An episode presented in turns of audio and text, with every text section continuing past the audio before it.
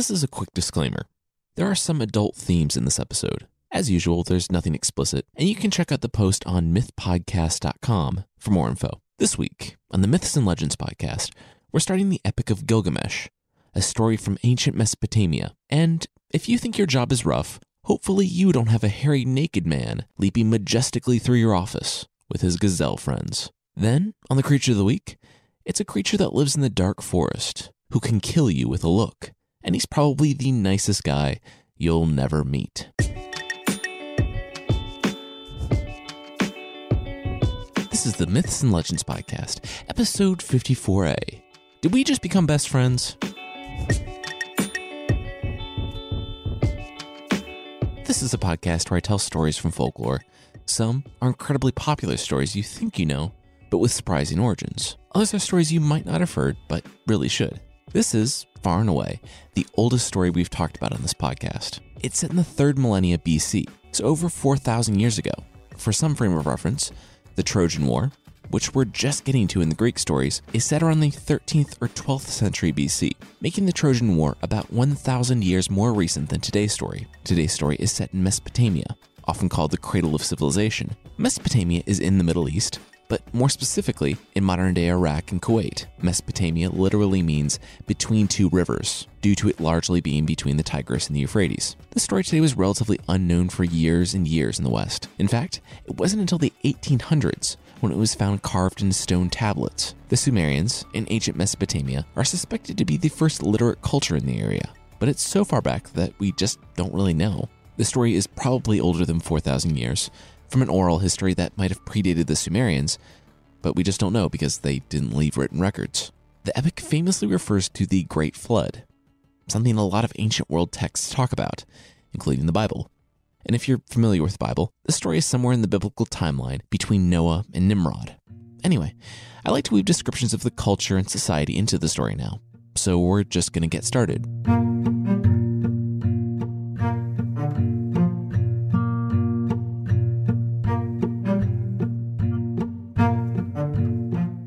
Trapper had been slogging through the hot, dry wilderness all morning when he saw the trees up ahead. In the middle of summer, this was one of the few places not scorched, and he hoped he had caught something. Ten minutes later, he stood looking over the ruins of a trap. It was one of his. It had been triggered, of course, and it had caught something. A rabbit, maybe, but the rabbit had gotten away and smashed the trap. Which was strange. It wasn't eaten, there wasn't any blood or anything. Then the trapper boy heard chewing. He gripped his spear. It was on the other side of the bush. Something was chewing on the grass. He rolled out a lion or a wolf, but the boy could hear it snorting. He gripped his spear tighter. He had the drop on it. This, at least, would be a way to make up for what he lost in the trap. He took three deep breaths and burst through the bush. It was not a gazelle. There, squatting in the tall grass and eating the tall grass, was a large, naked man. He had a hairy chest and back. He looked like one giant hunched ball of muscle that was munching on grass. The boy stopped short of stabbing the man with the spear, and both he and the man stood there frozen. Both were staring wide eyed at each other, and the young man didn't really know what to do. This large, muscular man could kill him with one swipe of his hand. Then the young man gulped and made up his mind. He knew what he had to do. They both stared at each other for approximately five more seconds before screaming and running away in the opposite directions.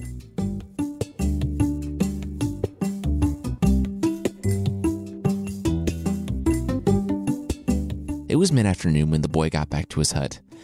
His father was there already, skinning the rabbits he had caught in the morning. Nothing at all? The father asked his son when he saw his empty hands, but the young man didn't respond. He just walked past his father and sat huddled in a corner. The father shrugged and went back to work. Over the next several days, the young trapper saw way, way too much of the large, muscular, hairy, naked man. When the trapper went to the watering hole, he was there. When the trapper checked his traps, he was there. When he was walking the fields, he would see the man running through the fields with a herd of gazelle, his back hair majestically flowing in the wind. The man was wild, muscular, scary, and everywhere. Finally, the young trapper broke down and told his father that everywhere he looked was this large, hairy, naked stranger, and it was really starting to stress him out. Meanwhile, the guy had the body of a god, and it was only a matter of time until he attacked the trapper and his father. The father smirked. He knew what to do. The father wanted his teenage son to go to the city of Uruk and hire a prostitute. The son was confused, but the father kept going. It was obvious this wild man was very powerful, and that none were his equals, except one. There was a famed king in the city of Uruk. The king's name was Gilgamesh. He was stronger than a star from the heavens, the champion of his people, and a massive jerk. His people hated him, but he could help here.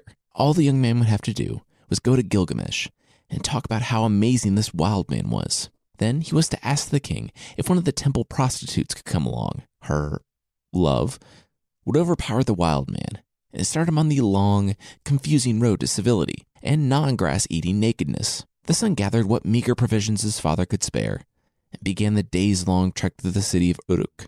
We'll talk about this whole thing. But what the father didn't know was that this man, this wild man named Enkidu, had been created for the express purpose of opposing Gilgamesh. He was the only one who could fight the king, who had become hated by his people, and having a woman come from the city was the first step in bringing them together in that epic battle.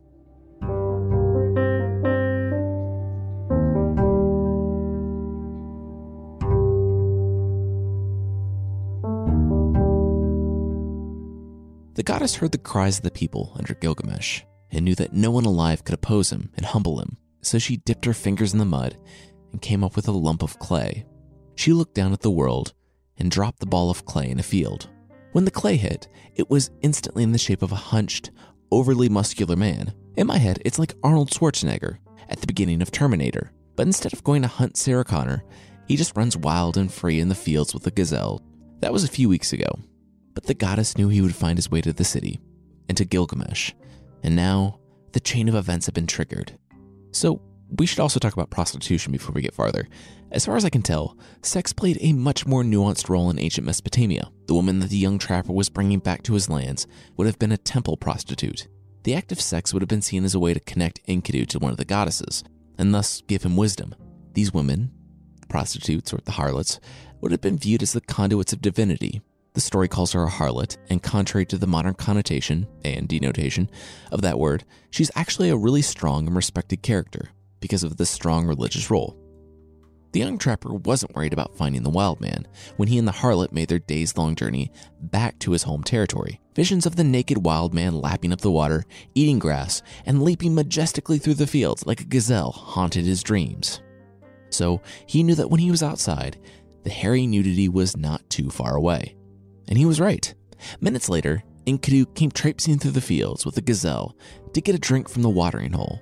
When he got close to the young man, the trapper urgently whispered to the harlot to get naked.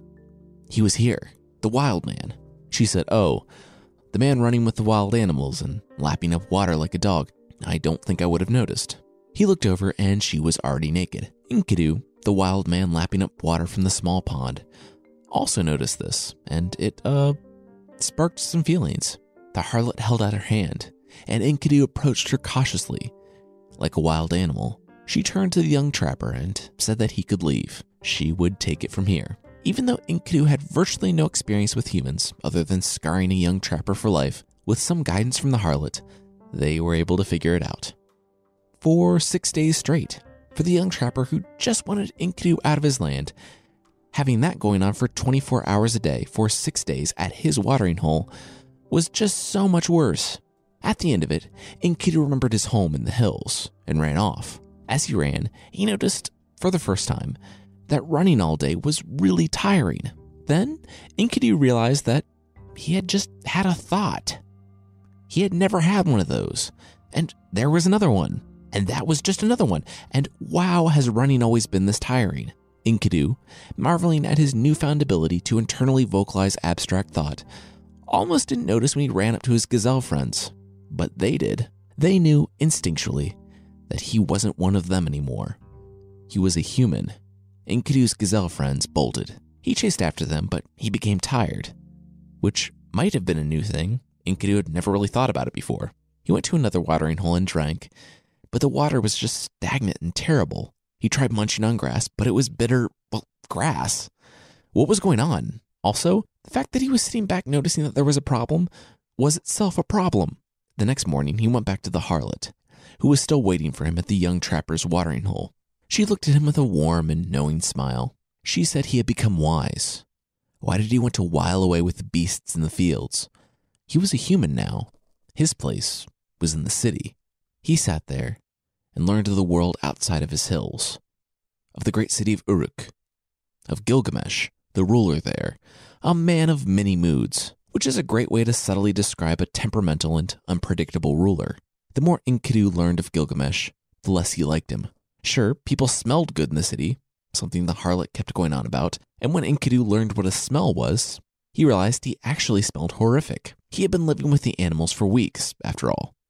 But back to Gilgamesh. Enkidu said he wanted to go to Uruk, the city. He said he would go and change the old order. He would challenge Gilgamesh. Enkidu was strongest of all. I mean, you're not, the harlot said. And you might not want to say that when we get to Uruk, but yeah, let's go and see how this shakes out. If you can't tell, I'm heavily paraphrasing, but that's essentially what she said. Waking up the next day, he found the harlot tearing her clothing in half. She told him it was time to stop behaving like an animal and sleeping in the dirt. She gave him half of her clothes and said that they would start off for Uruk this morning. Enkidu learned what naked was and that he, in fact, was naked. He put on the clothes the harlot could spare. Enkidu said that there was this kid he vaguely remembers scaring, like scaring a lot. Some trapper the harlot was with before Enkidu had thoughts? The harlot said, Yeah, we're not going to say goodbye to him. I'm pretty sure he never wants to see you again. Enkidu shrugged, and together he and the woman headed off towards Uruk.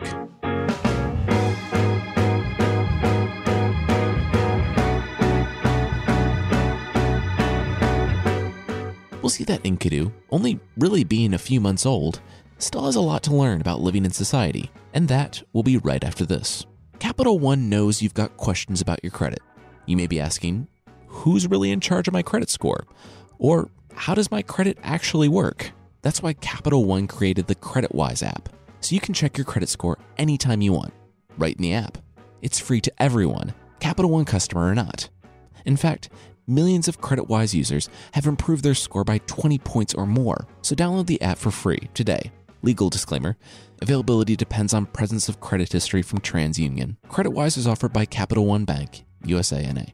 This week's episode is brought to you by JackThreads.com. When was the last time you ordered clothes online and got to try them on before paying for them? Never, right? Well, that's exactly what JackThreads.com does. With JackThreads, you can try out any of their t shirts, jeans, and more at home for free, and you only pay for what you keep. So I actually got a blazer off Jack Threads, and it was nice knowing that I could just send it back if it didn't work out. I had seven days to try it out, and it came with a resealable bag and a shipping label. So shipping it back would have been really easy and free, but I totally kept it. It fit perfectly, and I confirmed the order that night, and that's when they ran all the payment stuff. It was weird and cool to get something and be able to try it on without spending anything. Instead of playing internet roulette and gambling on a new style or size, just use jackthreads.com. I seriously love it. And since I hate going out to shop for clothes and now know that I can try before I buy online, JackThreads is perfect for me. You can go to jackthreads.com and enter code MYTHS, M Y T H S, when you submit your tryout for 20% off anything you keep. That's jackthreads.com, code MYTHS, and save 20% on anything you keep. Never buy before you try ever again. All right, now back to the show.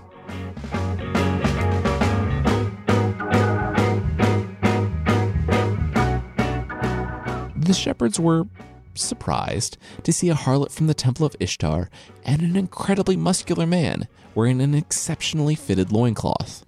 They walked up to the travelers' camp and introduced themselves, and the shepherds welcomed the travelers to join them. They sat among their sheep and offered Enkidu and the woman a drink. Enkidu jumped up and said, Why, thank you, fellow civilized humans. He picked up a sheep, held her over his head, and began basically nursing the sheep and drinking her milk. The shepherds watched him, slack jawed, in confusion and disgust. The woman waited for Enkidu to put down the now terrified sheep before explaining to him that this wasn't how normal, civilized humans behaved. They drank from cups, not sheep. Enkidu looked at the goblet. This was all very confusing. For as difficult a time he had with the goblet, bread was even more foreign to him. He nearly choked on it several times. It was way thicker than the grass he was used to, but finally he got the hang of it. Over the next several weeks, Enkidu and the woman traveled with the shepherds as they made their way slowly back to Uruk. The shepherds liked the kind and naive Enkidu and took him under their wing to explain the basics of human hygiene, grooming, and social customs. He took his first bath ever since he had been dropped like a lump of clay weeks ago, and the shepherds gave him clothes to replace his increasingly more weathered loincloth. In return, he caught the wolves and the lions that plagued the shepherds' herds. Enkidu and the woman stayed with the shepherds as they led their sheep across the country. And for months, they slowly moved closer to Uruk.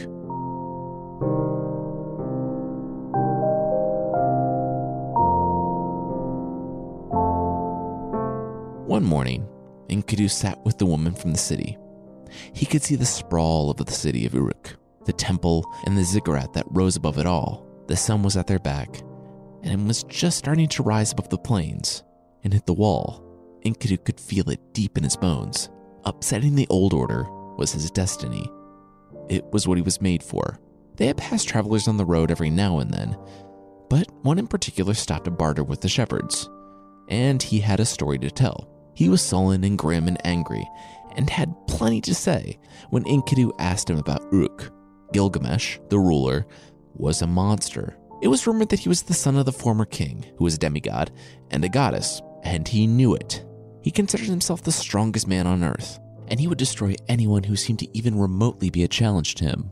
Also, he apparently demanded the right of prima noctis, where, when someone in the city got married, Gilgamesh would demand the first night with the bride, in fact, tonight was another such night. A noble was getting married, and Gilgamesh had demanded the bride. The people feared revolt and Gilgamesh and just everything, and these were the reasons his people cried out against him. These were the reasons that Enkidu had been made. The traveler said that Gilgamesh was the reason he was leaving the city. If your ruler is so arrogant to think that he has rights to everything, what is the point of building a life? Of even getting married? The traveler knew the world outside the city was dangerous, but he would take his chances in the wilderness rather than risk facing the many moods of Gilgamesh. The man from Uruk traded for some sheep and continued on, seeking a new life outside of the city. There was no wavering in Enkidu's mind. He would do what he came here to do. He was going to change the old order of things. He was the strongest here, and now he knew where Gilgamesh would be tonight.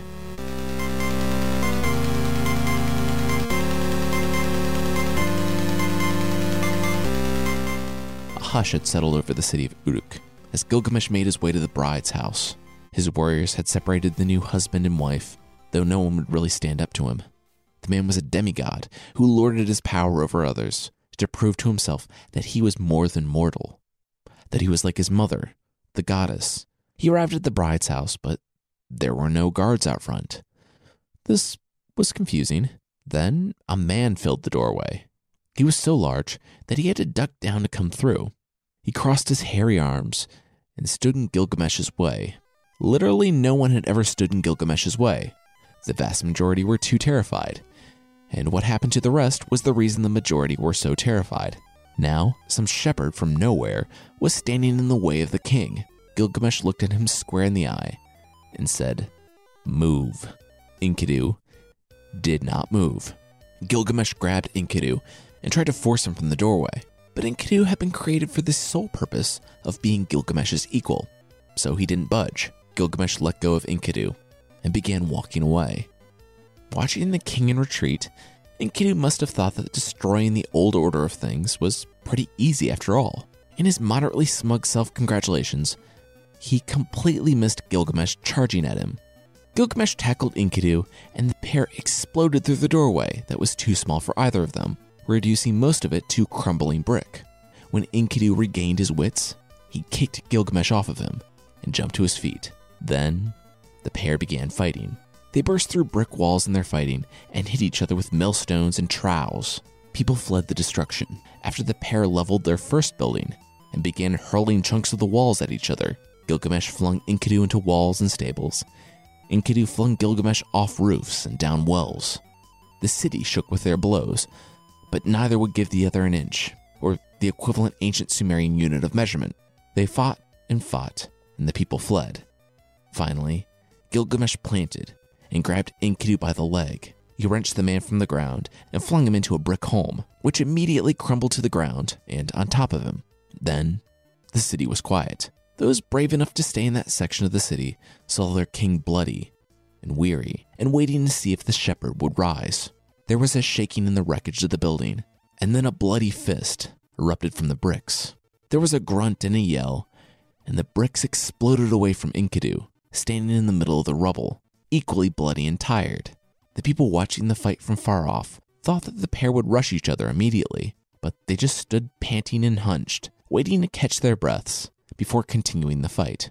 A few moments passed with them just standing there, kind of wanting to keep fighting, but very much not wanting to keep fighting. Finally, Gilgamesh spoke. You're really strong. Thanks, Enkidu said. So are you.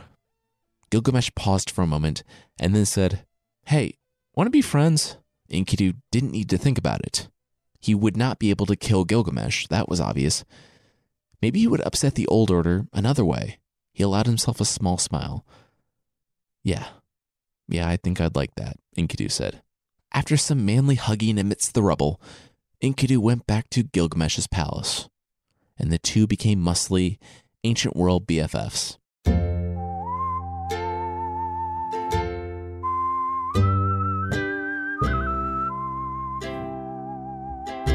Gilgamesh changed after Enkidu came to Uruk. Not only did he learn that he wasn't the only special one in the world, but meeting his match, or close to it, brought him down to earth again. He sobered up and stopped his insecure dismemberment of anyone he viewed as a threat. He had been tested against the best the gods threw at him. There was nothing to prove by killing his people. For the same reason, he stopped the prima noctis thing. Life was about more than insecure oppression. He needed to be better than this. Maybe the kind naivete of Enkidu convinced him that there could be another way. Enkidu was still understanding the full extent of who he was and what he was meant to do here. One day, when he was talking to his new best friend, Gilgamesh, Gilgamesh told him a dream that he had had. Without even thinking about it, Enkidu told Gilgamesh the meaning, and it confirmed Gilgamesh's worst fears. He told Gilgamesh that the father of the gods had given Gilgamesh his kingship, but Gilgamesh would not have everlasting life. Gilgamesh would die. Gilgamesh had been given the power to do the greatest good or the darkest evil. He could have amazing victories, and his name could ring out through the centuries. He could either be light or he could be darkness. He was commanded by the gods in his dreams to not abuse this power, to not abuse his people, and to deal justly from now on. Gilgamesh was quiet and thoughtful for days. After Enkidu told him the message from the heavens, he realized that he had lived his entire life in the city. He hadn't done great things, and if he was mortal, time was running out. Also, yeah, it's kind of a drastic change for Gilgamesh to go from bad guy oppressing his people to one of the heroes of our story. He did some detestable things. But moving on, he is truly a different character. He really took the command to be different to heart.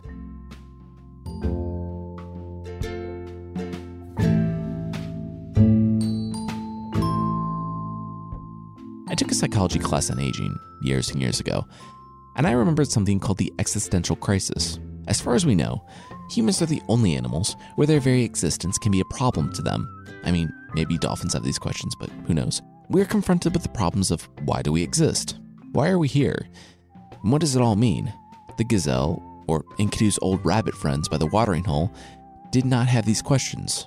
They just lived their lives until they stopped one day. Enkidu had moved from the thoughtless, instinct driven world of the animal to human, and this was really bumming him out. Not only did he have to deal with the daily anxiety about his own existence, but the prophecies to Gilgamesh made him realize something for the first time. He was going to die someday. He hadn't really thought about it at all. He, too, descended into melancholy. One day, when Enkidu was sitting around in a funk, Gilgamesh burst in the room, smiling for the first time in weeks. He had found it they could live forever. Well, kind of. I mean, their names would live forever. Same thing, right? In the part of Mesopotamia that this story takes place, there wasn't any sort of timber or metals. To get those, you had to go to the Great Cedar Forest in southern Turkey and Syria. The problem? The land already had settlers who very much objected to anyone taking their timber, but especially muscly demigods. Oh, and also there was an evil giant named Humbaba the Terrible which roughly translates to hugeness, the terrible. Yes, that's awesome. He was, unsurprisingly, huge, but he also breathed fire, and his jaws were death itself. This is what Gilgamesh wanted to do. He wanted to go to the great cedar forest and get the timber to build walls for a city. He wanted to kill Hugeness, the giant, so he and Enkidu's names would live on and be talked about in a podcast 4,000 years later. He asked if Enkidu was in. Enkidu said, No, no, absolutely not. That sounds terrifying. Gilgamesh looked at him smugly. Oh, was Enkidu scared? Enkidu said, Yes, yes, absolutely. I not only just figured out what death was, but that I will die. And now you want me to go face a fire breathing giant named Hugeness the Terrible. What did you think I would say? Gilgamesh looked off in the distance to the river, carrying the bodies of the dead out of the city. He said that he knew, even with his greatness, that he would float out from the city with those bodies someday. The tallest man can never touch the heavens, the strongest can never encompass the earth. Gilgamesh said that he had to go to this far off country. Even if he perished in the fight against hugeness, at least he would have done that much with his life. Gilgamesh said that he was going to take a lamb to the god, Shamash, and that he would be leaving as soon as his weapons were cast. It was Enkidu's choice, but Gilgamesh would like the man to come with him. Enkidu watched his friend walk off in the direction of the rising sun. In truth, it only took a couple hours for him to decide. In many ways, Enkidu and Gilgamesh were going through the same thing. Both realized that someday they would die, and they had to make their life worth something now. Enkidu was scared, but he decided to go with Gilgamesh to fight Hugeness the giant, and if they died on the trip, well, maybe their names would live on.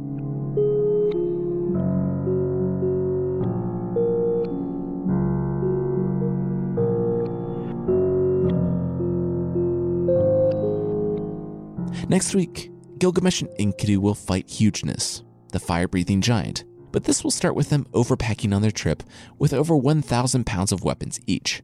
So before Creature of the Week, I have a couple of announcements. First, there's a new episode of Career Day out this week. It's another podcast we do. Well, my wife does. If you haven't heard about it, it's about people, their jobs, and most importantly, their stories. This week's episode is amazing. It is seriously one of the best podcast episodes I've ever heard. And I know you're probably thinking, of course he's going to say that, but really, check it out. She talks to a police officer in an area with a high rate of violent crime, professional poker player, and a US combat vet who survived an IED blast. And their stories are really, really good. It's funny, it's sad, it's shocking. I've gone on long enough about it. But if it sounds like something you might be interested in, you can go to careerdayshow.com for more info, or just search for Career Day by Carissa Weiser wherever you get your podcasts. I put a ton of links in the show notes. Seriously, check it out. It's a really good episode. Also, the Myths and Legends store is finally up and running. You can find it at mythpodcast.com slash store. It will redirect you to another site, but that's another site we set up just for the store. So yeah, if that's something you're interested in, check it out.